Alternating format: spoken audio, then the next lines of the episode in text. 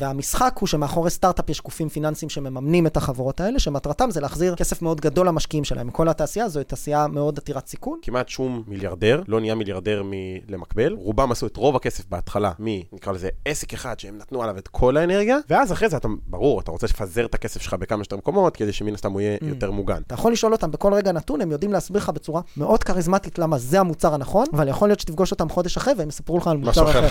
לגמרי. יש uh, ביטוי מאוד יפה uh, על תוכניות עסקיות, אתה מכיר את זה? יזמים לפעמים באים אליי עם מצגות ותוכניות עסקיות, ואז יש ציטוט כזה יפה, שתוכנית עסקית ומצגת על גודל שוק וכמה כסף אפשר לעשות, זה כמו נקניק.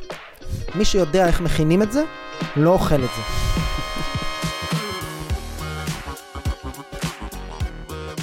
ברוכים הבאים להכל, הפודקאסט שבוא נדבר על הכל, אבל עם כף, לא עם קוף. היום איתנו גיא קצוביץ', אהלן. היי, מה נשמע? טוב, אני... לוחצים יד? כן, אני רציני, אתה יודע. צריך להראות רשמיות. אה, גיא משקיע הון סיכון ויוצר תוכן. אה, זה ככה בטייטלים הכלליים. הייתי רוצה שנתחיל מי שתספר קצת ככה על עצמך, תן לנו קצת רקע, אה, ואז נצלול לסיפור שלך. בכיף. אז קודם כל, כיף להיות פה, ותודה רבה על ההזמנה. היה לנו קצת פורפליי לפני זה, אז בואו נקווה שעכשיו האינטרקורס יהיה מעניין. אז אני גיא קצוביץ', בן 36, מתל אביב, במקור מראשון לציון. דיברנו על זה שיש לך משפחה מורחבת שם. כן. כמו שאמרת, אני משקיע הון סיכון ויוצר תוכן, אני בעצם בשש שנים האחרונות הקמתי ואני מנהל פלטפורמה שנקראת פיוז'ן, פלטפורמת pre-seed, בעצם פלטפורמה שמשקיעה בסטארט-אפים בשלבים מוקדמים. עשינו עד היום מעל 100 השקעות בחברות ישראליות, ברובן היינו הצ'ק הראשון, זאת אומרת ממש מקימים עם היזמים את החברה. חברות שכבר גייסו מעל 450 מיליון דולר, שוות מעל למיליארד דולר שווי מצרפי. לא מזמן היה לנו אקזיט מאוד גדול של אחת החברות, InnPlay Labs, חברת משחקים, נמכרה במעל 300 מיליון דולר ל Playtika. אז זה בגדול קצת עלינו ועל העסק שלי. כמובן שיש רקע קודם, הייתי מה שנקרא עיתונאי בעולמות המדיה וסוג של יזם חברתי שהקים כמה פלטפורמות חברתיות, בעיקר בעולמות של שילוב אוכלוסיות שבוא נקרא לזה סובלות מתת ייצוג בהייטק הישראלי, איך אנחנו משלבים אותם בהייטק, זה דברים ש, שהייתי מעורב בהם ועודני מעורב אה, כיום. אה, ואני יוצר תוכן, שגם על זה דיברנו קצת. אז יש לי שני פודקאסטים צנועים, אה, לא כמו הפודקאסט הזה. פודקאסט אחד אה, שהוא יותר בתחום העיסוק, המרכזי שלי, נקרא עוד פודקאסט לסטארט-אפים. אנחנו רצים כבר שש שנים גם, מאז פחות או יותר שהקמנו את פיוז'ן, מראיינים בעיקר יזמים ומשקיעים. ועוד פודקאסט שני, שהושק בתחילת השנה הזו, 2023, שנקרא Optimizer, שעוסק במה שנקרא צמיחה אישית, או growth mindset, שבו אנחנו מראיינים בעיקר מומחי תוכן אה, בעולמות הצמיחה, כל אחד ו- ותחומו מיחסים, תקשורת, פרודקטיביות, סקס וכדומה. מדהים. קודם כל אני אגיד לכל מי שהולך ל... אני כבר עושה מה שנקרא הכנה לפרק. הפרק הולך לגעת הרבה בעולמות הסטארט-אפים, הטכנולוגיה, הדברים האלה. מי שמעניין אותו להיכנס יותר עמוק, אז כמובן מוזמנים לפודקאסט של ה... לראשון, סליחה, מה השם? אה, עוד פודקאסט לסטארט-אפים. כן, עוד פודקאסט לסטארט-אפים. אה, לכו, תחקרו, תשמעו, תאזינו. מאוד מומלץ. מדהים, תודה. יאללה. אה, בואו נתחיל מהסיפור. איך הגעת לעולמות שאתה נמצא בהם היום? התחלת מעולמות של תוכן בכלל? איך התגלגלת למצב שאתה בסוף מגיע לעולמות טכנולוגיים, משקיע בעסקים, בסטארט-אפים? כן, איך, איך נהפכים להיות משקיע בסטארט-אפים? זו שאלה, זו שאלה שאני מקבל הרבה. אז אני אספר אולי קצת את הסיפור האישי שלי יותר לעומק. אז אני בן 36 כאמור. אני שירתתי בצבא שש שנים, הייתי ב-8200, הייתי שם קצין מודיעין. השתחררתי, עשיתי טיול גדול אחרי צבא, הוא ארך שבוע בברצלונה. מה זה גדול? ממש גדול, ואז חזרתי לארץ, אה, ובעצם התחלתי לעבוד כעורך וכתב כלכלי בגלובס. למה, אגב? כאילו, איך, מה, מה, מאיפה מגיע השיפט ממצב שאתה ב-8200 קצין מודיעין? האמת שזה לא נשמע לי כזה רחוק, את האמת? זה לא, בדיוק. זה יפה, תוך כדי שאתה חושב על זה, זה בעצם יש המון מן המשותף. בלהיות קצין מודיעין, שמה שנקרא בורר את המוץ מהתבן, ומתעסק בסוג של עריכה עם קונטקסט מודיעיני וקונטקסט טכנולוגי למידע שהוא מקבל, לעומת להיות כתב ועורך בעולם העיתונות. כמובן שיש שוני והקונטקסט הוא אחר, ואולי גם החזון ותחושת המשמעות היא טיפה שונה.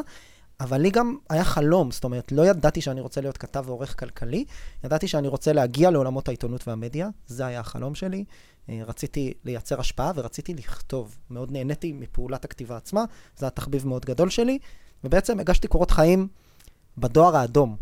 לא יודע אם אתה מכיר את זה. דואר ישראל כאילו? לא. דואר האדום זה תיבת אימייל, אני מניח שזה עד היום קיים, שאצל רוב הפאבלישרס הגדולים, אתה יכול כאזרח מן השורה, לדווח שם לכאורה, זו הייתה המטרה, אז לא היה פייסבוק ורשתות חברתיות וכדומה, אתה יכול, ראית משהו שקורה ברחוב ואתה רוצה לדווח עליו כי נראה לך שהוא חדשותי, או להעביר איזשהו טיפ כמקור אנונימי, אתה יכול לעשות את זה בתיבת הדואר האדום. אוקיי.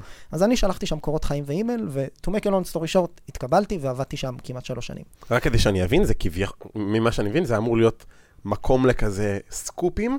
לכאורה, לקחת כן. את זה כאילו בקטע יצירתי, לפנות אליהם ב... חשבתי שאני יצירתי, אחרי שהגעתי לצד השני. והייתי עיתונאי בגלובס, הבנתי שהרבה אנשים בעיקר שולחים שם קורות חיים. וואלה. בצדק או שלא, רוב הקורות חיים הם כאלה שמן הסתם אה, אתה לא פונה חזרה, אבל היו הרבה, הרבה אנשים שעשו את זה. לא המונים, אבל בוא נגיד שלאורך שלוש שנים קיבלתי כמה עשרות פניות של פניות כאלה. לא הייתי היחיד שחשב על זה. אז זה- זה כן יצירתי באיזושהי רמה. זה, זה, אני, אני מניח שגם הרקע שלי, אה, זאת אומרת, הפרופיל שלי כנראה קצת קפץ, כי הייתי בעצם ב-8200 שש שנים, וזה כנראה פרופיל שהם בדרך כלל לא מקבלים. זהו, הייתי שם שלוש שנים, במקביל הקמתי ארגון חברתי שנקרא WISE, W-I-Z-E, בעצם ארגון שמפיק אה, הרצאות על הבר, אז זה היה חדשני, היום אולי אה, טיפה לפחות, אני גם פחות מעורב בארגון כבר, אחרי כמעט 12 שנה אה, שבעצם הובלתי אותו כמקים ויושב ראש, ואחרי זה הייתי קצת, זאת אומרת, עשיתי איזשהו מעבר חד לעולם העסקי. רגע, הרצאות, סליחה, באיזה תחומים זה היה? כמעט כל תחום. אה, בעיקר ניסינו להביא מרצים מהאקדמיה, בכל מיני אזורים של אה, ביולוגיה חישובית ופיזיקה גרעינית אה, ועולמות כאלה. אני כאילו זורק אותך קדימה לאחד הנושאים שלנו. כן. לא עשית תואר. לא עשיתי תואר. אז למה? כאילו, מה... למה לא עשיתי? נראה לי לא. שהשאלה היותר מעניינת היא למה התחלתי לעשות תואר. אוקיי, נקודה. אבל האמת שהשאלה הייתה, למה מרצים כאלה, אם אתה לא הולך ועושה... אתה מבין את השאלה?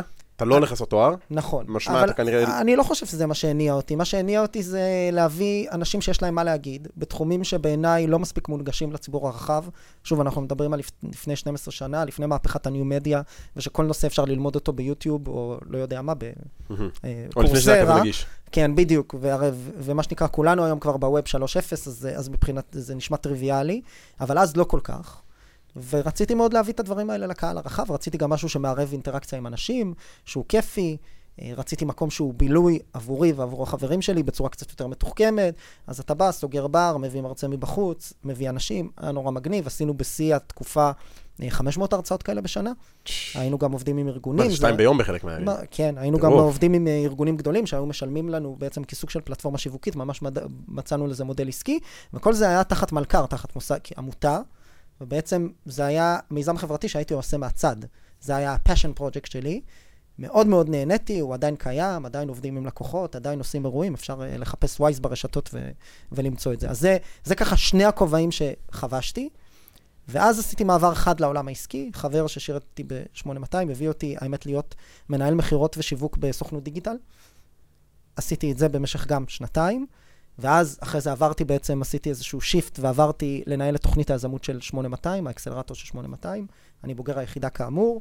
אה, ברקע, לפני כן, תוך כדי, הקמתי תוכנית שנקראת 8200 Impact היום, שזה אחת התוכניות המובילות בישראל לקידום אה, יזמים חברתיים טכנולוגיים. גם את זה עשיתי מהצד כפשן פרויקט.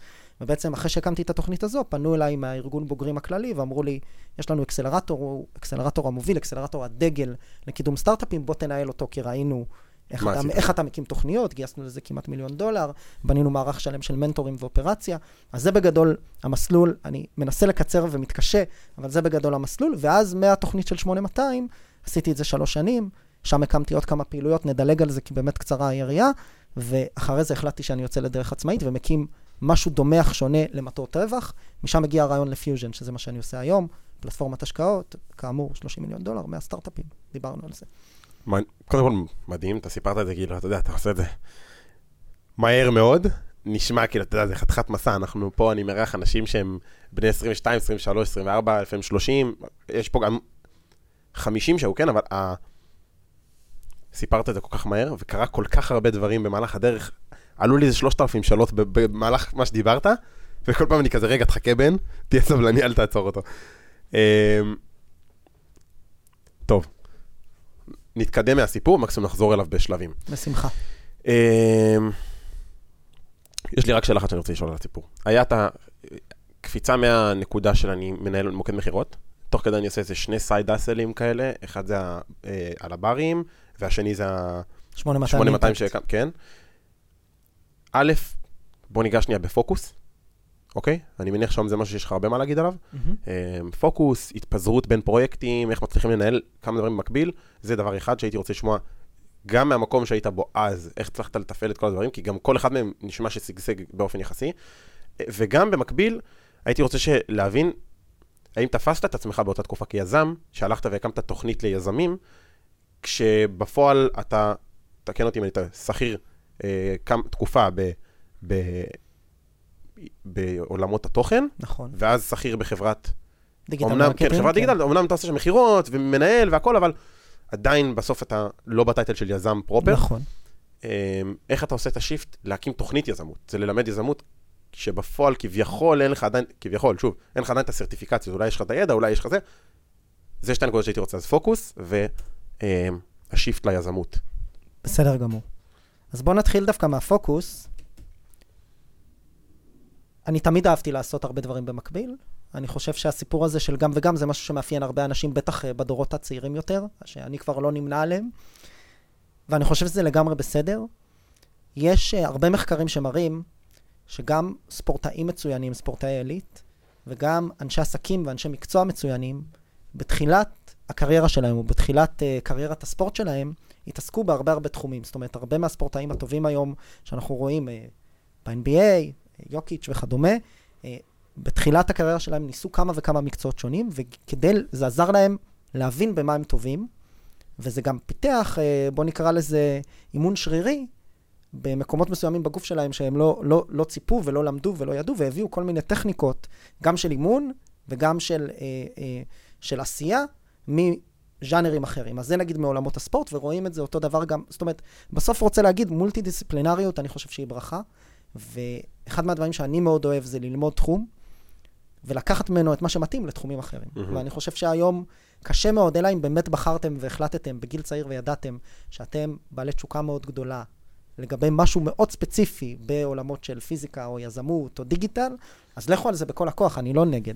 אבל אני חושב שבסוף רובנו היום, בעידן של היום, מגלים תשוקה להמון המון דברים, אז זה בסדר גמור, כל עוד שאתם באמת נהנים ממה שאתם עושים, להתעסק בכמה תחומים ולקחת לקחים, שיעורים, מתודולוגיות, כלים, מכל דבר שאתם עושים, ולשלב ביניהם. אני מאוד מאוד מאמין בזה. ואיך אתה, ו, ונגיד, זה פוגש אותי בנקודה מאוד ספציפית ב- בחיים האישיים שלי. כשאנחנו ממקבלים, נקרא לזה ככה, כמה דברים, כמה עסקים, כמה פרויקטים, כמה, לא משנה מה. והפוקוס מתפזר, אני רואה איך שכשאני, ב, ב, אתה יודע, באיזה פרויקט חדש, אז המוח שלי מייצר שם רעיונות בקצב אחר, עושה משימות בקצב אחר, פועל בקצב אחר. אתה יודע, כאילו, כאילו המוח על סטרואידים באזור אחד, ובמקביל, אתה יודע, תחום אחר שאולי... זה פוגע בתחומים האחרים. אז, אז אני שומע אותך, וזה כן משהו שקצת השתנה אצלי לאורך השנים, בעשר שנים, 12 שנה האחרונות של הקריירה שלי. התחלתי אותה בגיל 23-4, כי השתחררתי יחסית מאוחר, אחרי שני, אה, שש שנות שירות. זה לשמור על איזושהי מולטי דיסציפלינריות ואיזשהו ביזור, אבל הביזור צריך להיות עקבי. שזה משהו שכן למדתי. כשאתה כל פעם קופץ, או אני, לפרויקט חדש, אז באמת עיקר האנרגיות מושקעות בלהרים את הפרויקט הזה על הרגליים. וזה גובה ממך קשב מנטלי ורגשי שבא על חשבון הרבה פעמים פעילויות לגאסי שקיימות ברקע, ואתה מזניח אותם, ואז זה מונע מהם להתפתח, בין אם זה העבודה, ה day job שלך, הפרויקט צד, החיים האישיים, כל דבר אחר. ולכן בהקשר הזה, אחד מהמתודולוגיות שאני לקחתי לעצמי, זה איזושהי consistency כזו, איזושהי עקביות בכל מה שקשור אה, ללשמור על כמה פרויקטים במקביל שאני ממקבל, אבל רץ איתם. כי בסופו של דבר יש ערך מאוד גדול בלעשות משהו לאורך הרבה זמן. הרבה פעמים אנחנו מבלים את החודשים או את השנים הראשונות בפרויקט ספציפי, רק כדי ללמוד את, אה, את הסביבה העסקית. מי האנשים, מהם מושגי הבסיס, מהם המתודולוגיות והכלים שאני צריך כדי בכלל להתנהל בעולם הזה. והרבה פעמים אחרי כמה חודשים או שנים, כמו בעבודה חדשה, אני נהיה אפקטיבי לארגון רק אחרי כמה חודשים או שנים שהייתי בו. ואז, אחרי שאני נהיה אפקטיבי, הרבה פעמים מה קורה? אנחנו מתחילים לעשות דברים בצורה רפטטיבית, דברים שפעם היו לנו מאוד מאתגרים, היום אנחנו עושים אותם עם הזרת, נכון? או עם יד אחת קשורה מאחורי הגב. ואז זה נהיה לפעמים טיפה משעמם, פחות מאתגר, אנחנו מרגישים במקום הזה שבו אנחנו לכאורה לא צומחים ולא מגשימים את עצמנו, שזו מילה מאוד גדולה ברמה האישית והמקצועית, ומחפשים לעבור הלאה. ואני מצאתי שדווקא היכולת להישאר באותו מקום ולנסות למצוא את הדבר הבא שמרגש אותי בתוך המקום הזה, מתוך המקום שבו אני כבר מקצוען במשהו, זה נהדר, כי חשוב להבין ולשבת על הנושן הזה, שבמקום שבו אנחנו אולי קצת פחות מאותגרים, אנחנו גם במצב שבו אנחנו כבר די מקצוענים. הדרך למקצוענות לא עוברת באיזה כישרון מולד, אלא ביכולת לעבוד ולעשות באופן חזרתי משהו מסוים במשך הרבה זמן, לאורך הרבה זמן. אז אני, כשאני שומע אותך מדבר, אני אומר, מדהים, תשמור על איזשהו משהו שאתה טוב בו, תמשיך לתת שם עבודה, גם אם זה טיפה יותר קל לך ופחות מאתגר. אתה מרגיש משועמם, תמצא פרויקט חדש בתוך עולם התוכן הזה, שירחיב אה, ויגדיל את התשוקה שלך סביבו. ואם יש לך פרויקט צד, אז תוודא ותראה איך הפרויקט הזה לא גובה ממך את כל המשאבים, כדי להזניח את כל העלות השקועה של מה שבנית. אני כמובן לא אומר, ברור. תישארו במקום שאתם אומללים בו, אבל בגדול זה נראה לי הסיפור. מדהים. אז, אז אפרופו פוקוס, אני כן בעד, רק כדי לסכם, סוג של מולטי דיסציפלינריות כזו, אבל בסופו של דבר לשמור על כמה פרויקטים שאנחנו עושים באופן עקבי, כי אנחנו בדרך כלל מעריכים uh, בחסר את מה שאנחנו יכולים לעשות תוך כמה שנים, ומעריכים ביתר, נכון, תמיד מתחילים פרויקט ואומרים תוך חודשיים אני אגיע למיליון דולר, כן. אז זה בדרך כלל לא קורה, אבל אפשר להגיע למיליון דולר תוך כמה שנים, אם עושים את זה בצורה עקבית. אהבתי מאוד. אני כן אתן איזושהי קונטרה שמעניין אותי לשמוע דווקא מה אתה תיתן, מה תגיד בזווית הזאת. אה, אני אוהב מאוד את אלכס אורמוזי, מכיר? לא. אוקיי. אלכס אורמוזי יוצר תוכן מאוד גדול, גם יש לו אה, כזה אה, חברת השקעות, כזה, אה, חברת החזקות פרטית, שהוא משקיע בהמון המון אה, חברות טכנולוגיות וגם סתם עסקים. והוא דיבר על זה שכמעט שום מיליארדר לא נהיה מיליארדר מ- למקבל. רובם עשו את רוב הכסף בהתחלה מ... נקרא לזה עסק אחד שהם נתנו עליו את כל האנרגיה, ואז אחרי זה אתה, ברור, אתה רוצה לפזר את הכסף שלך בכמה שיותר מקומות, כדי שמן הסתם הוא יהיה ממ. יותר מוגן. אמ, זה, זה, זה בוא נגיד, היה האתגר שאני נתקל בו, כי גם אני ב mindset שלי, אני מאוד במולטי דיסציפלינריות הזאת, אני רוצה לעשות מלא דברים, אני מרגיש שאני יכול להתפזר על הכל, אבל איפה מגיע הגבול, או האם בכלל? אז גבולות זה מאוד מאוד חשוב, ובהקשר הזה יש את הסיפור הזה של וורן באפט, נכון? והנהג שלו, או הטייס שלו, לא מכיר. ששאלו אותו, איך אני יכול להיות כמוך, מולטי מיליארדר, איש מצליח בעסקים? אז הוא אומר, נהדר, תעשה רשימה של 25, 25 את החלומות שלך, 25 החלומות שלך. 25? 25? לא, לא טוב בעברית. לא טוב בעברית. אחלה, ותחזור אליי. ואז הוא עשה רשימה של 25 דברים. חזר לוורן באפט, ואז וורן לקח, זה כמובן אה, סיפור שאף אחד לא יודע כן, מה כן. ומחק את כל ה-20 אה, אה, סעיפים האחרונים ברשימה. ואמר, אלה הסעיפים שאסור לך אף פעם אפילו לעשות ואפילו לחשוב עליהם. זה רשימת ה-not to do list שלך. בעצם הוא רוצה לבוא ולהגיד, אתה באמת צריך, גם במולטי דיסציפלינריות, נגיד גם אני היום, בואו נדבר עליי. אני, ה day job שלי, מקור הפרנסה שלי הוא פיוז'ן, אני לא מתפרנס משום דבר אחר. האלמנטים של יצירת תוכן הם אלמנטים של תשוקה, של branding, positioning ו marketing, בסדר? וכל מיני דברים שהם משרתים את ה business, הם משרתים גם אלמנטים אישיים אצלי, אבל הם לצורך העניין, בסוף אם תשאל אותי אם אני צריך לוותר על זרוע מסוימת, כנראה שיצירת התוכן אה, אה, תקבל עדיפות נמוכה על פני העסק, אז בהקשר הזה אני מאוד מסכים איתך שכדי לייצר תפוקות מאוד מאוד משמעותיות, אנחנו כנראה נצטרך, ויש לנו אנרגיה מוגבלת ביום, אנחנו כנראה גם צריכים להחליט במה להתמקד ומה לא לעשות. אי אפשר לעשות הכל, mm-hmm. זה לא האמירה. אוקיי, okay. חזרה לשיפט ליזמות. בבקשה. איך הופכים uh, להיות מנהל של תוכנית יזמות כשלא היית יזם בעצמך. אז קודם כל, שאלת אם באמת ראיתי את עצמי כיזם, אז התשובה היא לא. דאז, היום אולי הפרספציה קצת השתנתה. בתחילת הדרך כשהקמתי את וואי, זה הארגון החברתי, ואת 8200 אימפקט, שזה תוכנית לקידום יזמי אימפקט, לא ראיתי את עצמי כיזם. בדיעבד אני אומר, כנראה שהייתי. כי באתי עם רעיון, הלכנו וגייסנו כסף, כמה מאות אלפי מיליוני דולרים לדבר הזה, בנינו אופרציה, מינינו צוות עובד של הדבר הזה, הקמנו דירקטוריון, זאת אומרת, ממש עשינו את כל מה שצריך כדי להקים פרויקט. אז זה לא היה סטארט-אפ פר סה, אבל זה היה ממש מיזם כשלעצמו. אז זה דבר אחד. דבר שני, הסיפור של לנהל תוכנית ליזמים, אני חושב שזה משהו שהרבה יזמים ומשקיעים, ובכלל כל מי ששומע על הטייטל הזה, קצת מתבלבל. בסופו של דבר, אני מאוד מאמין שהערך המוסף הכי גדול שאני נותן ליזמים שלי, זה לא אותי, יכול להיות אגב שהם איתנו אחרת והם יגידו, גיא נתן עצה, או גיא אמר, או גיא עזר, אלא זה בעצם את ה access שלי לתעשייה. אנחנו היום בפיוז'ן וגם בתוכנית של 8200, מה שאתה מתהדר בו, זה אתה יזם, אתה רוצה להקים סטארט-אפ, אתה רוצה לגייס כסף, אתה רוצה לעשות מכירות, אתה רוצה לבנות מוצר, בוא אני אחבר אותך לאנשים מתוך התעשייה שהם הם מומחי התוכן הכי טובים בתחום הזה, והם יעזרו לך. אז בהקשר הזה אני אקצר לך את ה access לתוך הרשת שלך.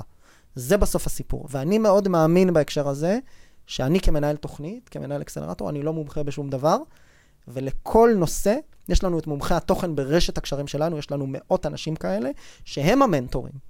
משקיעים, יזמים, מנהלי מוצר, מנכ"לים של יוניקורנים, אנשי מכירות, ולכל דבר, כל בעיה אופרטיבית אמיתית שיש לך, אני רוצה עכשיו uh, למכור את הסאס שלי, אני צריך uh, לייצר דף נחיתה, להקים קמפיין בטיק טוק, uh, ולדאוג ל copywriting, ואז להחליט איך אני עושה את ה budget.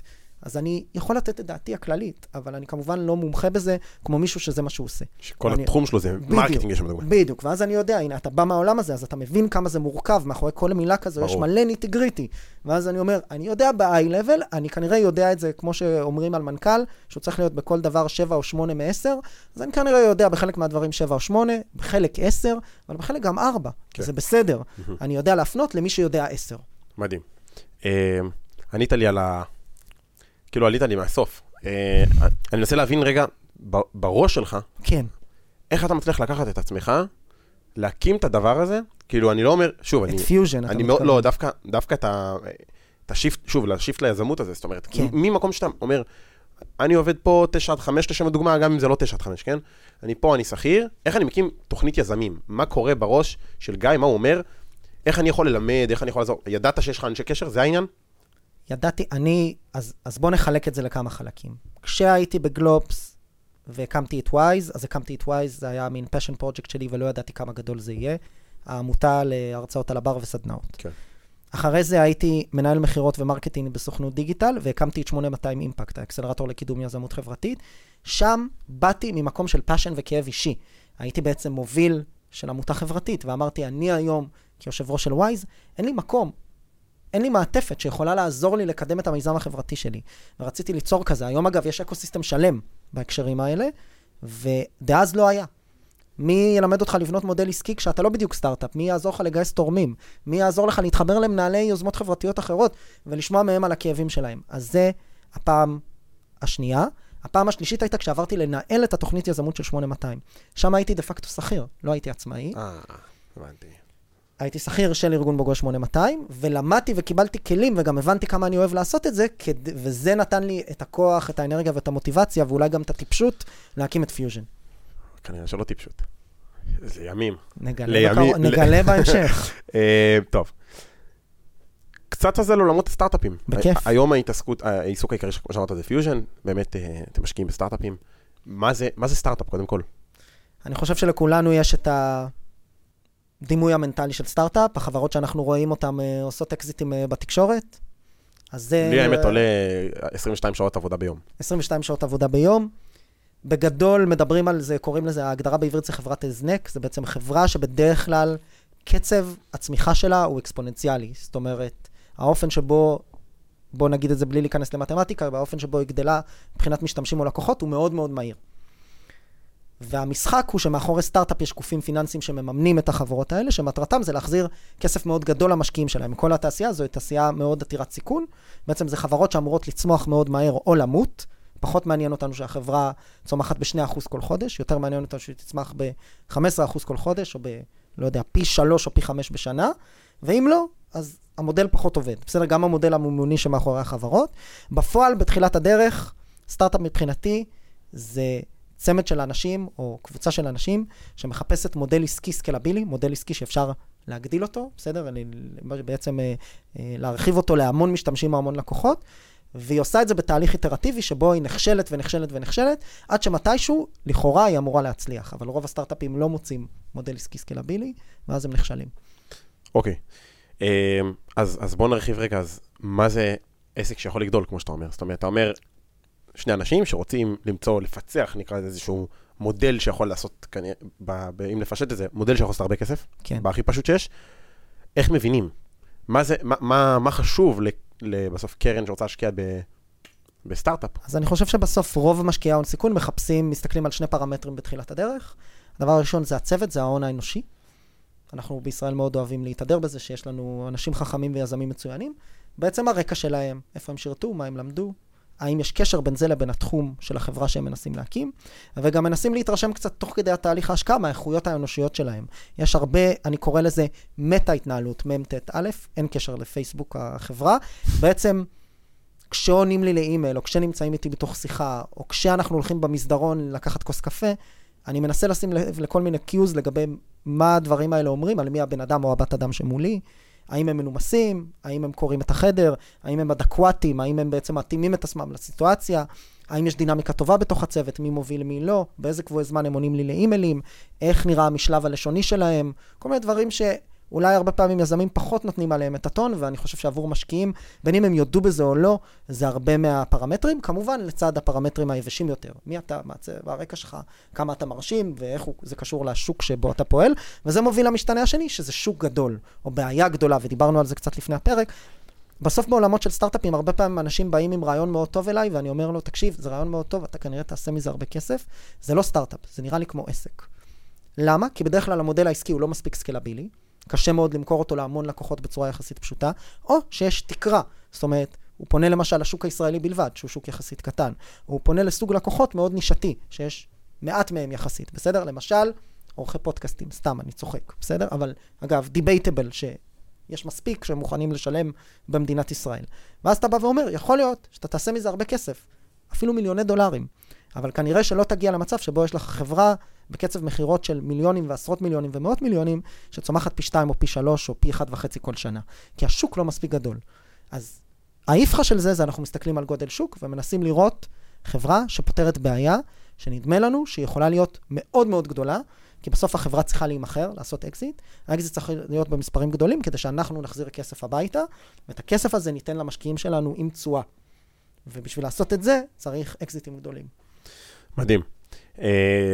אז נגענו קצת ב... בצוות. הייתי רוצה שתרחיב, אני לא יודע אם זה משהו שאתה יכול להגיד אותו, כאילו, יכול להיות שזה מאוד כזה תלוי פרויקט, או תלוי אה, חברה, או תלוי mm-hmm. סטארט-אפ, אבל מה חשוב, אני ניסחתי את זה פה בבולט, כאיך לבחור שותפים. עכשיו, mm-hmm. זה לא מהזווית של השותפים אצלך, זה יותר מהמקום של אני משקיע, אז איך לבחור את הצוות, כן. אבל אולי, מה חשוב כשיוצאים לדרך, כאילו לבדוק את הגודל שוק, דברים בסגנון הזה, וגם מה חשוב בשותפים, בשותף. בפרטנרים, בדיוק. אז קודם כל, היה פעם אמירה בתעשיית הסטארט-אפים, שכדי לבחור את השותף או את השותפה, תנסה לבחור אותם כאילו הם בני או בנות זוג. אתה מסכים עם זה? אה, אני, יש לי, גם פה, בעסק הזה, שלושה שותפים, אה, וגם שם יש לי שניים. אה, מסכים עם זה ב-100%, אבל גם במקביל, אני לא חושב שאני מספיק מנוסה כדי להגיד כן או לא. אז האמירה פעם הייתה נכונה, לא מזמן, לפני כמה שנים, היה שותף באנדריסן הורוביץ, זו אחת מהקרנות הון סיכון הגדולות בעולם, שאמר, פעם אמרנו לכם לבחור את השותף או השותפה שלכם כמו בן או בת זוג. היום בסיליקון וואלי, בקליפורניה, המקה של היזמות, מה הזמן האורך ממוצע של נישואים? בערך ארבע שנים, ו-50% מתגרשים, זה, וזה, אתה יודע, זה יורד, והאחוזים של הגירושים לא עולים, ואז הוא אומר, שלא תעזו לבחור שותף עסקי כמו בן או בת הזוג שלכם. וצריך להבין שזו מערכת יחסים כמובן טיפה אחרת, אנחנו לרוב לא נמצאים ביחסים אינטימיים עם השותפים העסקיים שלנו, אה, אבל לצורך העניין, היחסים בתקווה צריכים להיות יותר יציבים, ועם מישהו שאנחנו באמת מתחברים אליו ברמה האישית, יש כל מיני אסכולות לזה, יש כאלה שיגידו, אנחנו לא צריכים להיות חברים הכי טובים, ובעיקר, בעיקר שהוא משלים אותנו גם ברמה המקצועית. אה, ומביא יכולות לשולחן, גם ברמה המנטלית והאישיותית, וגם ברמה המקצועית שאנחנו לא מביאים. זה מה שאנחנו מאוד ממליצים. משקיעים מאוד אוהבים לראות בתוך צוות של סטארט-אפים איזשהו גיוון. מישהו שהוא בדרך כלל יותר המנכ"ל, הוא יותר שר החוץ, הוא יודע לעשות את המכירות, את גיוס הכסף, הוא מדבר עם האנשים, הוא המוביל. כזה. כן, מישהו שהוא יותר הטכנולוג, זה לאו דווקא אומר שהוא אינטרוברט, אבל הוא כנראה, לפעמים זה נגזר מזה, אבל הוא בדרך כלל בונה את המוצר. ואז יש כל מיני בין לבין, יש uh, כאלה שמביאים סמנכ"ל תפעול, שהוא מישהו שהוא יותר משני למנכ"ל, ומתעסק בכל מה ש... בכל ה... Uh, בעצם פנים חברה שהמנכ"ל לא מתעסק בו, לפעמים זה CPO, שהוא יותר בא מעולמות הדיזיין וה-UX, והוא מאפיין את המוצר, אז זה באמת תלוי בכל צוות ומה, מה שנקרא, מה ההרכב והתלקיט, וגם מה החיבור האישי ביניהם, אבל בגדול צוות של בין שניים לארבעה שותפים, זה, זה מה שאנחנו רואים. מדהים. מה, מה הדגשים או כזה, אם מישהו מתעניין, מישהו אחר, אמרתי לך, רוב הפודקאסט זה מאזינים שהם יזמים צעירים כאלה. כן. נגענו פה הרבה בעולמות של סרוויס ועולמות של עסקים, לא של סטארט-אפים. אם מישהו ש... שאתה אומר, הוא מתעניין בעולמות של סטארט-אפים, מאיפה ניגשים? אולי הוא לא בהכרח, אתה יודע, מגיע מאיזו יחידה טכנולוגית שיש לו מאוד נגיש את כל האנשי קשר, וחברים שלו הם בכל מיני מקומות כאלה. אני, לשם דוגמה, הייתי רס"פ במשטרה צבאית. אתה יודע, השתחררתי איך מהצבא. מתחילים? איך אתה ניגע... עזוב, מי בכלל חשב מה זה פוד... מה זה, מה זה סטארט-אפ בכלל? אתה יודע, שמעתי את זה, היה רחוק ממני, זה... עזוב, זה אנשים שרוצים לעשות... זה היה רחוק ממני. איך, איך מתחילים להיחשף לעולמות כאלה? אני חושב שהיום זה קל מתמיד. יש לך קודם כל המון המון תכנים חינמיים באינטרנט, למשל הפודקאסט שלנו, יש עוד שלל פודקאסטים וקהילות יזמות טובות, שכולם פתוחים בחינם, ללא עלות, בצורה הכי דמוקרטית, לכל יזם או יזמת שרק רוצים להתחיל, ואפשר להתחיל משם. מלשמוע את התכנים, לקבל קצת ידע, לשמוע את הנפשות הפועלות מדברות על הדברים האלה, ולקבל קצת מושג לגבי השפה והמתודולוגיות הרווחות בתוך התעשייה. האם זה יש- בכלל מעניין? האם זה מדבר אליך, בסדר? או אלייך. ואז לצורך העניין יש מפגשים, קהילות וספרים שמומלץ מאוד מאוד מאוד לקרוא. למשל, in startup, the hard things about the hard things, זה ספרים שכדאי uh, להתעסק בהם. יש uh, קהילות כמו uh, start, Startups for Startups של uh, Monday, ועוד כמה קהילות יזמות כאלה שהן פעילות מאוד, אקטיביות מאוד בישראל. ובעצם אפשר להתחיל משם, הקהילות האלה עושות מפגשים כל הזמן, ואתם יכולים פשוט להגיע.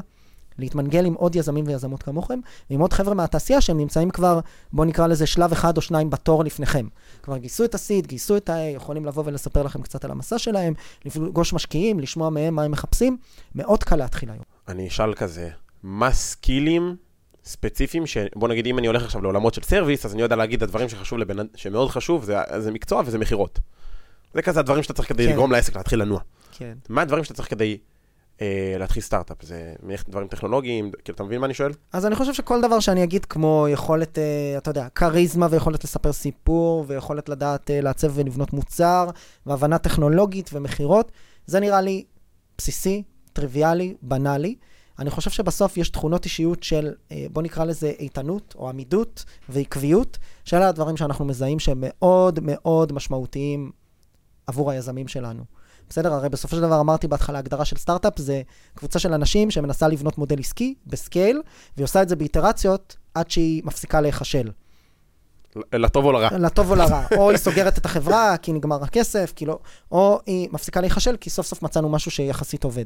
והדרך לעשות את זה היא בעצם על ידי איזשהו mindset שהוא מצד אחד מאוד עקבי ונחוש, אבל גם מאוד גמיש. כי אתה כל פעם בונה משהו, משחרר אותו לשוק, זה אגב אה, התיאוריה של lean startup, של הסטארט-אפ הזה, שבא ואומר, אתה בונה בקצרה, אתה בונה מוצר מאוד ראשוני, או דף נחיתה שבוחן את המוצר שלך, אתה מגיש אותו לקהל היעד שלך, מקבל פידבק, חוזר אחורה, כותב קצת קוד, משנה את המוצר, חוזר לשוק ומשנה בהתאם. עכשיו, התהליך הזה יש בו משהו כמעט רוחני, כי הוא מנתק אותך מהמוצר. אנחנו פוגשים הרבה יזמים בתחילת הדרך, זה אחד הסימנים הכי ברורים ליזם או יזמת בתחילת הדרך שרק נכנסו לתעשייה. המון מהדגש המנטלי והרגשי בפגישה, הם יושבים איתך לשיחה של שעה, 55 דקות הם רק מדברים על המוצר.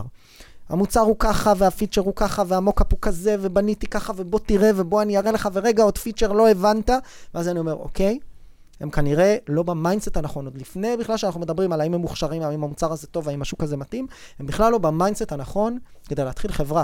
כדי להתחיל חברה, בניגוד לתפיסה, אין הרבה משמעות לרעיון, אין הרבה משמעות למוצר, מה שיש משמעות זה ליכולת, ליזמים לעשות איטרציה מתמשכת מול הלקוחות או מול המשתמשים.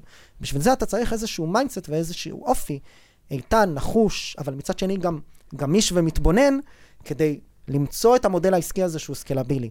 ויזמים טובים, אגב, כשמדברים על יזמים סדרתיים, הם מאוד טובים בזה, הם מאוד טובים בדבר הזה, ואתה יכול לשאול אותם בכל רגע נתון, הם יודעים להסביר לך בצורה מאוד כריזמטית למה זה המוצר הנכון, אבל יכול להיות שתפגוש אותם חודש אחרי והם יספרו לך על מוצר משהו אחר. אחר לחלוטין. לח- לגמרי. וזה מאוד מאוד מרשים, היכולת הזו, הכמעט רוחנית הזו, להתחבר למשהו, להגיד, זה מה שאני עושה עכשיו, ואני נכנס ל mindset של מוכר, ואז אני, אבל, אבל אני בסוף קשוב ועושה פידבק, ואחרי זה אני הולך וחוזר לשולחן השרטוטים ומשנה את זה, כש- משנה את מה שבניתי.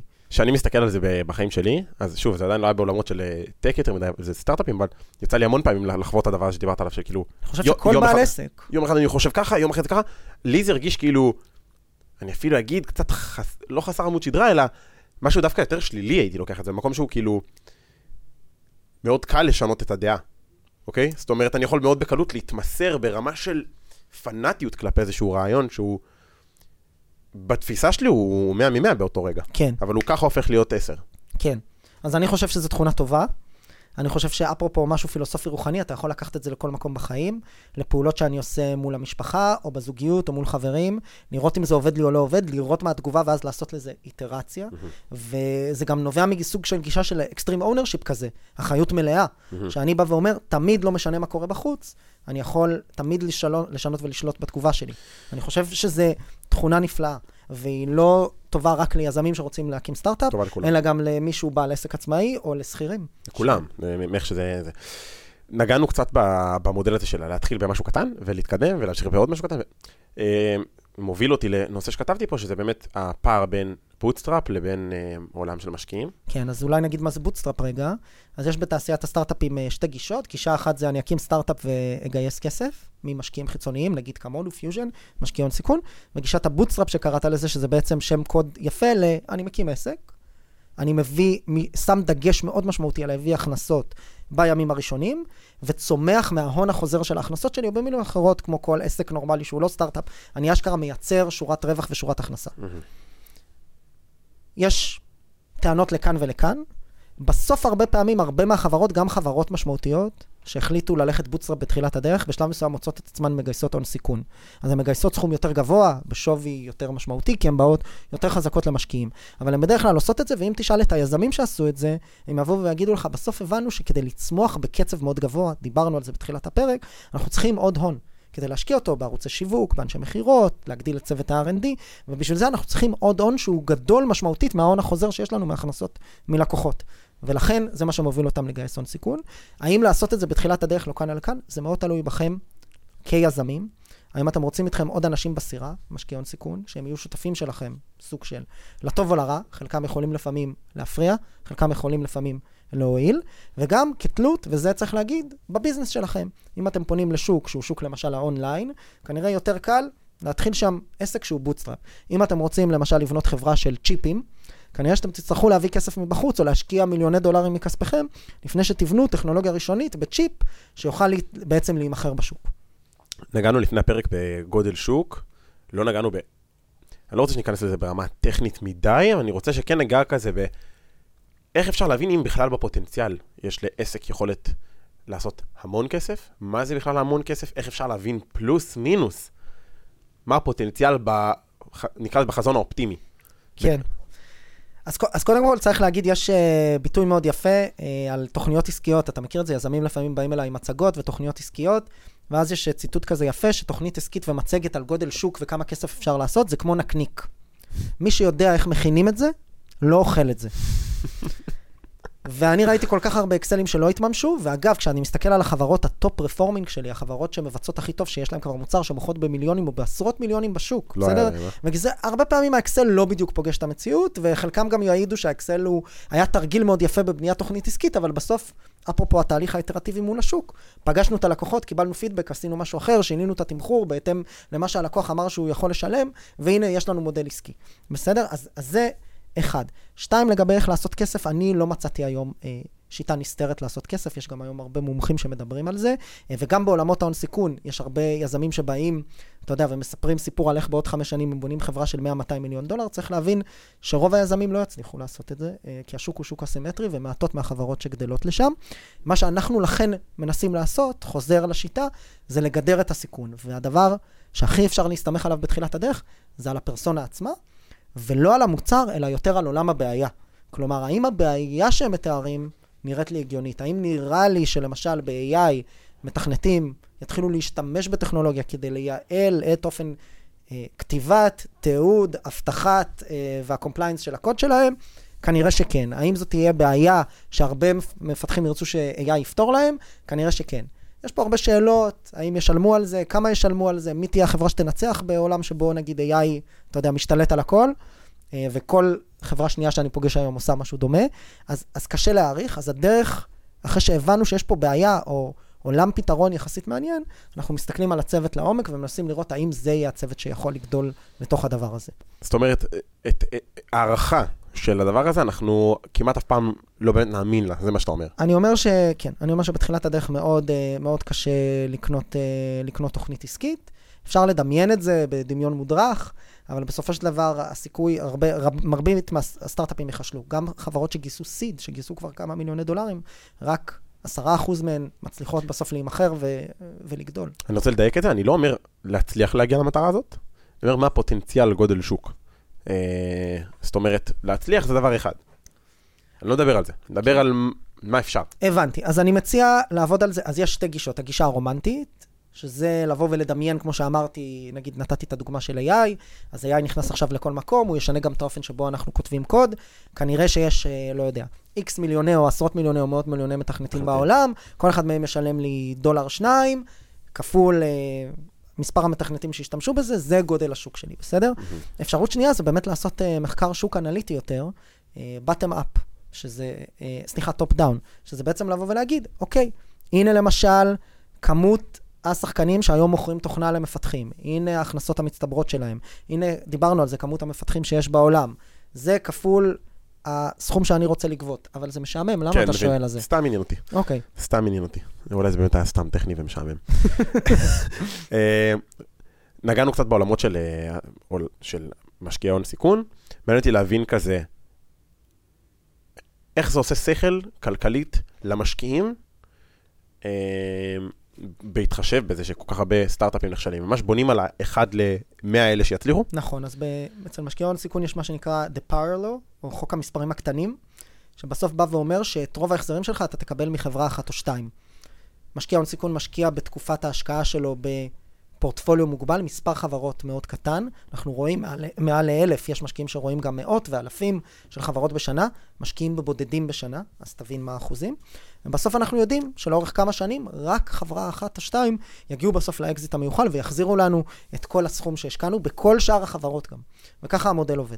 אשכרה. קצת מפחיד, לא? לסטארט-אפיסטים. לא סתם זה נקרא בעברית הון סיכון. Hmm. זה מפחיד גם לסטארט-אפיסטים, גם למשקיעי הון סיכון הרבה פעמים. כי אתה משקיע בעצם בסוג של מכשיר פיננסי, או דרך מכשיר פיננסי, שיכול להחזיר המון תשואה, אבל הוא גם עתיר סיכון, כי יכול להיות שכל החברות שלך ייחשלו. אמ, טוב, נגענו קצת בהתחלה בזה שהיית בעולמות התוכן. מעניין אותי לשמוע כזה, מהמקום שלך, שיש לך עסק סופר מגניב והכל, מה האינטרס שלך לעשות תוכן? אמ, למה התחלת עם זה? איך זה השפיע לך על החיים? אני חושב שזה התחיל מהתקופה שלי בגלובס. אה, זה גרם לי מאוד להאמין שכל בן אדם וכל company זה media company, ושבעצם אנחנו צריכים שיהיה לנו איזשהו אפיק שיווקי שיעזור לנו מאוד אה, לקדם את ה brand שלנו מול יזמים ומול משקיעי הון סיכון. אני מאוד מאמין שזה רלוונטי לכל תחום אחר גם. אני חושב שמי שהיום לא עוסק בבניית ה brand, גם האישי וגם של העסק שלו, יהיה בבעיה. אני חושב שאנחנו נכנסים לשוק שבו כל אחד או אחת צריכים, שזה, צריכים להתעסק בזה. איך זה השפיע לך על החיים? סיטואציות ספציפיות שעולות לך לראש כשאני אומר את זה? קשה לי אפילו לזכור, כי אני באמת מקבל, דיברנו על זה קצת לפני הפרק, אני מקבל בשבוע עשרות פניות מיזמים ששמעו את הפודקאסט ומודים לנו ורוצים להתחיל איתנו תהליך השקעה בגלל זה. בתוך תהליכי השקעה הרבה פעמים יזמים באים ואומרים, היי גיא, רק רציתי להגיד, לפני שאנחנו מתחילים את השיחה, שהגעתי אליך בכלל ושמעתי את הפרק ההוא בפודקאסט הזה וכולי. אז תוכן, באמת content is king בהקשר הזה, אני מאוד מאמין בזה כמוך, ואני חושב שאם אנחנו מייצרים, אם אנחנו מבינים טוב מה קהל היעד שלנו ומה מעניין אותנו, ואנחנו מייצרים תוכן שהוא גם מעניין אותנו וגם מעניין את קהל היעד שלנו, והוא רלוונטי לתחום העיסוק שלנו, לברנד האישי שאנחנו רוצים לייצר, זה מפתח מאוד גדול להצלחה, גם להצלחה ארוכת טווח. כי תוכן טוב, מי כמוך יודע, אה, מה שנקרא, הוא צובר אודיאנס לאורך זמן. זה בדרך כלל אין איזה אירוע אחד שבמסגרתו אתה נהיה ויראלי, כמו שכולנו מדמיינים, ואז כולם באים אליך. אתה מטורף. צריך לייצר תוכן בצורה עקבית, לאורך הרבה זמן, לפעמים שנים, עד שמגיע האודיאנס הנכון, ומאז אתה שם. אני אגיד אפילו, בשביל תוכן, בשביל קהל טוב, זה, אני לא מכיר סיטואציה שזה לא שנים. כאילו, בשביל קהל באמת טוב, נכון. כי הקהל טוב זה קהל שנשאר. בדיוק. וזה גם קהל שעד שהוא צבר איתך אמון, והוא, בשביל להישאר, הוא צריך תקופה. צריך לראות שאתה לא בא... לגמרי. שאתה לא בא לסטוץ. לגמרי. אז אני מאוד מאמין בזה גם בח- בעסקי, ואני מאוד מאמין בזה גם באישי. אני חושב שהרבה אנשים לא מתעסקים בזה, יש איזושהי סלידה אוטומטית מהדבר הזה וציניות כלפי זה, או סרקזם. מה, אני אשקיע בפרופילים שלי ברשתות החברתיות וייצר תוכן אישי מקצועי שמייצר איזושהי דמות שהיא לא אותנטית. אני חושב שהיום לכולם ברור שהדמות הדיגיטלית שלנו שחיה במרחב, ה, מה שנקרא במרחבי הסושיאל מדיה, היא לא אנחנו, אלא איזשהו brand perception שאנחנו מייצרים, ואני חושב שאם מישהו חושב אחרת, הוא כנראה עם איזשהו distortion למציאות, וזה בסדר. אני חושב שהיום זה מצופה, בטח ובטח כשאחרים עושים את זה, הם התחרות שלך, אז אתה חייב לעשות את זה. אני אתן את הטון שלי, אני דווקא מאוד מאוד מאוד מאוד, אני בפודקאסט, אני חושב שאנשים שפוגשים אותי במציאות, זה הדבר הראשון אומרים לי. אומרים לי, אתה גבוה, במציא, יותר ממה שאתה נראה בסרטון, כאילו בסרטונים, ואז הם אומרים לי, אתה אותו בן אדם.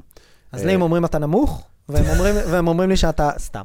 והם אומרים, והם, אומרים, והם אומרים לי שאני אותו בן אדם. אני לא, אני לא מתכוון לפודקאסט דווקא, כי הפודקאסט הוא באמת... אה, סופר אותנטי. הוא מדיום, הוא מדיום מאוד אותנטי. הוא מדיום שבו רואים אותך, מד- כאילו, אה, אי אפשר, שיחה. אי, אי, בדיוק, אי אפשר לשחק אה, כשאתה עושה 200 שיחות.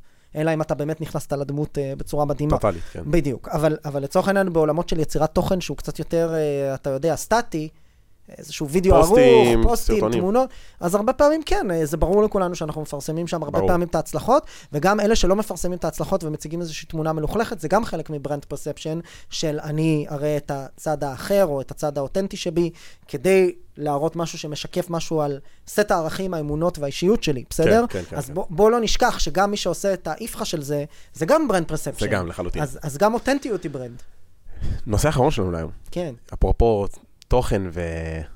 ויוצרי תוכן, יש את כל העולם, נגענו בזה בקטנה, בקטנה, בקטנה, אה, כל העולם של ממה להיזהר, קורסים, איך עושים כסף, זרקת פה, אני עדיין לא פיצחתי את הזה. בואו נדבר קצת על כל העולם של אה, שני הנושאים, הטופיקים נראה לי הכי חמים היום באינסטגרם, של יזמים צעירים קורסים ספציפית. של איך אה, להקים קורסים של איך סטארט-אפ לתקשר. ואיך לעשות כסף. לא, דווקא, האמת שקורסים על סטארט-אפים, אני לא שמעתי בכלל כמעט, יכול להיות שאני פשוט מנותק מזה, אוקיי. אבל קורסים על איך לעשות כסף, כסף מהיר, זה פה, שם, לא משנה באיזה דרך זה, אם זה קריפטו, אם זה לעשות מטוסי נייר ולהתעשר מהם, זה לא משנה מה, ו... אה, תואר. וכן, אז תואר תואר, לא אז תואר. תואר נשאיר לסוף. אני רוצה לדבר על משהו שכנראה פוגש את כולנו, שזה תסמונת המתחזה. התחושה שאנחנו הגענו לפוזיציה שבה אנחנו נמצאים, ורק עוד רגע מישהו יבוא ויגלה שאנחנו בעצם מעמידים פנים, ואנחנו לא כאלה מוצלחים, ולא כאלה יפים, ולא כאלה טובים, ואת כל מה שעשינו, עשינו בסוג של אה, fake it till you make it. אז יש לי חדשות בשביל כולם, כולם מרגישים את זה כל הזמן. אנחנו לא מזמן, אמרתי לך, סיימנו את ההשקעה המאה שלנו, גייסנו כמעט 30 מיליון דולר, היה לנו אקזיט מאוד גדול של חברה שנמכרה ב-300 מיליון דולר. אני עדיין שואל את עצמי, גם אחרי זה, קודם כל יש לנו עוד הרבה דרך לעבור כדי להיות הצלחה אמיתית, ודבר, ואני כל פעם מסתכל על היעדים שלא הוגשמו ולא על היעדים שהגשמתי, והרבה פעמים אני מרגיש איזשהו קונפליקט עם עצמי, כי אני אומר, עשי, עשינו את כל זה, ויש לנו עוד כל כך הרבה לעשות, ובסופו של דבר יצרנו את זה במו ידינו, אבל אף אחד לא בא מבחוץ והכתיר אותי להיות משקיע הון סיכון, או להיות מומחה בטכנולוגיה או מומחה באנשים, וזה משהו שאני לומד on the go, on job training כזה. ואני חושב שהרבה פעמים לרובנו, לפני שאנחנו מתחילים משהו, יש איזשהו חשש שאנחנו לא מומחים בזה, שאנחנו לא יודעים כלום. זה בסדר. כל האנשים שהם היום מומחים במשהו, התחילו בהתחלה כמתחילים. ולומדים תוך כדי, ולכולנו יש סייגים וספקות, ולהפך, ספקות זה טוב, כי זה מאפשר לך לזהות blind spots ולהבין איפה אתה עוד צריך להשתפר, ולהמשיך להתמקצע במה שאתה עושה. אפרופו, דיברנו על הנושא הזה של עקביות, ולהישאר במשהו הרבה זמן, ולזהות איפה אולי אתה עוד חלש, ויכול להוסיף נדבכים חדשים למשהו שאתה כבר טוב בו ועושה אותו אה, אה, ביד אחת. אז זה ככה לגבי הסיפור הזה. אני רוצה להתייחס לזה שנייה. מ- כן, משהו חשוב, משהו חשוב. בבקשה. אני חייב להגיד לך שאני, ספציפית, הפוך מכמעט כל בן אדם שמדבר איתו בדבר הזה ספציפית, כמעט כל דבר שהתחלתי, התחלתי מאפילו נגיד חוסר מודעות. בחיים שלי לא חשבתי האם אני... אתה יודע, את הסרטון הראשון שלי, ראיתי סרטון באינסטגרם של אה, דוקטור ג'ו דיספנזה, מכיר? ש- כאילו, מדיטציות, זה, נוירונים. ראיתי את הסרטון שלו, היום בדיעבד אני מבין שגם לא הבנתי את הסרטון נכון, זה מה שמצחיק. ראיתי את הסרטון שלו, אמרתי לעצמי, וואי, איזה מסר טוב, אני חייב לתרגם אותו ולעשות את הסרטון בעברית. עכשיו, אני הבן אדם הכי רחוק מווידאו באותה תקופה בחיים שלי, מהמם. אי פעם, אני עובד במפעל בכרמיאל, 16 שעות ביום, עוטף אלומיניומים. אין קשר ביני לבין וידאו. רואה את הסרטון, אומר לעצמי, אני צריך לתרגם אותו, אני בטוח שגם הבנתי את המסר, בדיעבד זה אחד המצחיקים, כי אני מבין שלא הבנתי את המסר טוב גם. יצא מזה משהו טוב? יצא מזה רק טוב. הסרטון היה זוועה, אוקיי. הסרטון היה גרוע. אבל התחלת להתעסק עם המדיום. נכנסתי ככה פעם ראשונה לסרטונים, עשיתי סרטון חוסר מודעות טוטאלי למה אני עושה, אין לי מושג, לא חשבתי מה יחשבו עליי, לא חשבתי איך יחשבו עליי, לא חשבתי איך הסרטון נראה, לא חשבתי מה המסר שאני מעביר, לא חשבתי למה אני עושה את זה. פשוט דודה. אז, אז מה שאתה אומר, משלים, אני חושב, למה שאני אומר. זה בסדר שאתה בתסמונת המתחזה, המתחזה, וזה בסדר שאתה מפחד, תעשה את זה בכל מקרה. Mm. ותבוא עם איזושהי מחשבה ילדית כזו, או מחשבה של מתחיל, מתוך הבנה שדיברנו על זה קצת. אתה תעשה, תטעה, תבין מה עובד, תעשה איטרציה, ותחזור חזרה ותעשה סרטון וידאו יותר טוב, שהפעם יצליח טיפה יותר. תתחיל לאסוף מטריקות על עשרה סרטונים, תראה מה הדברים שחוזרים על עצמם והקשר ביניהם לבין ויראליות של הסרטון, ובסרטון ה-11 תעשה אותם. ככה נהיים מומחים במשהו. כן. אבל זה דורש אימון, רפטטיביות וחזרה, וגם איזושהי גישה, קראנו לזה הסטארט-אפ הרזה, או גישה ילדית נאיבית כזו של לצאת לדרך. בוא נתחיל. בסדר? בדיוק. אז זה, אז זה לגבי זה, וזה קשור לכל הנושא של הפתרונות הקלים. אני חושב שמתוך המקום הזה, נורא קל לנו להסתכל על אנשים, גם לי קרה את זה הרבה פעמים, ויש לי גם חברים יזמים שאמרו את זה, נכנסנו לתעשייה, נכנסנו לעולם היזמות, ההון סיכון, הדיגיטל, ואני מרגיש אחרון בתור. מה זה, בן, כולם פה יותר טובים ממני, יותר מוצלחים וכולי. אז קל לנו מאוד בעידן הזה להיתפס למין, אני לא אתייחס פה למישהו ספציפי, כי אני גם לא כזה מכיר, אבל לגורואים כאלה שאומרים, בוא, אני אלמד אותך, ואם תעשה אחת, שתיים, שלוש וארבע, אז שווה שווה, תהיה מיליונר, תהיה שמח, תהיה מוצלח. אז נראה לי שכולם מבינים בבטן, גם כשהם רואים את הסרטון, גם אחרי שהם קונים אותו, וגם אחרי שהם עוברים את הקורס, או את המסע, שאין quick fix. אה, בשביל להשיג תוצאות extraordinary, צריך לעשות דרך שהיא extraordinary, והרבה פעמים גם הדרך יותר מש, מש, משמעותית מהתוצאה, ולכן אני רק אומר, זה בסדר גמור ללכת ולקחת כלים למסחר בשוק ההון. או ביטקוין, או כל דבר כזה, אל תצפו שתצאו מהדבר הזה וחייכם ישתנו על פניהם. בדרך כלל הדברים האלה משנים את החיים של אותם אנשים שמוכרים את הקורסים, אם הם עושים את זה טוב, כי הם עושים מזה הרבה כסף. כן, יפה. נושא אחרון שלנו. תארים, התחלת, התחלת ללמוד תואר, אבל לא עשית תואר. התחלתי פעמיים ונשרתי. פעמיים? כן. למה? כי כל פעם, זה, הסיבה היא מאוד פשוטה, כי כל פעם המציאות החזירה אותי לשולחן השרטוטים של העבודה, בעצם הייתי תוך כדי בגלובס, והתחלתי ללמוד תוך כדי, ועברתי לסוג של משרת סטודנט, ופשוט לא נהניתי, הרגשתי שעיקר העניין שלי, אפרופו זה מיקוד, זה העשייה עצמה. אה, גם חייתי חיים כאלה שבהם אחרי שהשתחררתי מיד עברתי מחוץ לבית, רציתי מאוד לקלקל את עצמי, אה, ולא להיות תלוי באף אחד, בוודאי לא בהורים, אז אה, היה לי חשוב. תפסת אותי בנקודה סופר רלוונטית על זה, האמת. התשובה שלך, יותר נכון, היא סופר רלוונטית. התחלתי לא מזמן איזה קורס, ואמרתי לעצמי, בוא ניתן לזה צ'אנס. אני לא, אני לא, אתה יודע, אני לא יכול לסבול לשבת בכיתה. אין דבר שאני שונא יותר. זה לא בקצב שלי, זה לא זה, אני לא מתחבר למרציינות, אמרתי, יאללה, בוא ננסה. התחלתי איזה קורס, לא משנה איזה, עובר קצת זמן, אתה יודע, שיעור ראשון אני בא, טוב, מכיר את, מכיר את התוכן, בסדר, לא נורא, הכל טוב. אתה יודע, עשיתי כמה קורסים של התפתחות אישית, אז אני מכיר. עוד שיעור, עוד שיעור, עוד שיעור, חמש שיעורים, שש שיעורים, אני מוצא את עצמי, וואלה, אני רק בטלפון. Mm. לא מעניין אותי, אני מעדיף רגע לענות ללקוחות כבר, אם אני כבר, כן. אם כבר משעמם לי. פשוט עזבתי. ואני כאילו במחשבות עם עצמי, אוקיי, בא לי ללמוד משהו. בא לי, בא לי לרענן, לא יודע, להסביר את, את הדבר הזה. אבל כאילו אני מרגיש שהפורמט הזה של ללמוד בקורס או באיזה משהו כזה, או שהוא לא מתאים ספציפית לי, אני לא יודע בדיוק לדייק את מה שאני רוצה להגיד, אני גם לא רוצה שמישהו עכשיו יאזין לזה ויגיד כזה, אה, אה, יוצא מאוד מתנשא. למה זה יוצא מתנשא? כי יש מלא אנשים שזה כן טוב להם, שזה כן מתאים להם. לא, בוודאי, אני חושב שאתה יודע, בעולמות של למידה, יש כל מיני, זה, זה מטריצה שלמה, זה גם מי מלמד, זה גם על מה, זה גם איך לומדים. יכול להיות שאת אותו נושא, עם מורה אחר, או בפורמט אחר שבו אתה מקבל אה, פודקאסט של שתי דקות לבוקר אה, עם התכנים, כנראה שהיה כן עובד לך. Mm-hmm. אז בהקשר הזה אני חושב שכל עולם הלמידה והחינוך, online ו offline, עובר גם הוא שינוי, ובהקשר הזה יש המון המון כלים יצירתיים לצרוך ידע היום. אז אני כן חושב שחשוב ללמוד, נראה לי שגם אתה תסכים איתי, אבל חשוב מאוד להבין מה השיטה שנכונה לנו. דיברנו על הכל, גיא, היה לי ממש כיף. היה לי נהדר, תודה לך על הזמן. איפה אפשר למצוא אותך?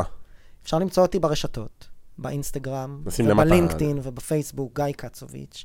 אפשר למצוא אותנו ב Fusion, vc.com. ועוד פודקאסט לסטארט-אפים והאופטימייזר, זה שני הפודקאסטים שלי. האופטימייזר זה התפתחות אישית, נכון? נכון. כאילו אמרת growth, אבל... נכון, זה לא growth לחברות. כן, בסדר, אבל פה אני אומר התפתחות אישית כשאני מדבר פה על זה. זהו, אז כאן אפשר למצוא אותי. תודה רבה לך שבאת. תודה בן, תודה על הזמן. היה לי כיף מאוד, מקווה שאתם נהנתם. כמובן, אם נהנתם, אתם מוזמנים להפיץ, חברים, משפחה, חברים שעוד מתעניינים בעולמות האלה של טכנולוגיה, סטארט-אפים. וזהו, ניפגש בפרק הבא.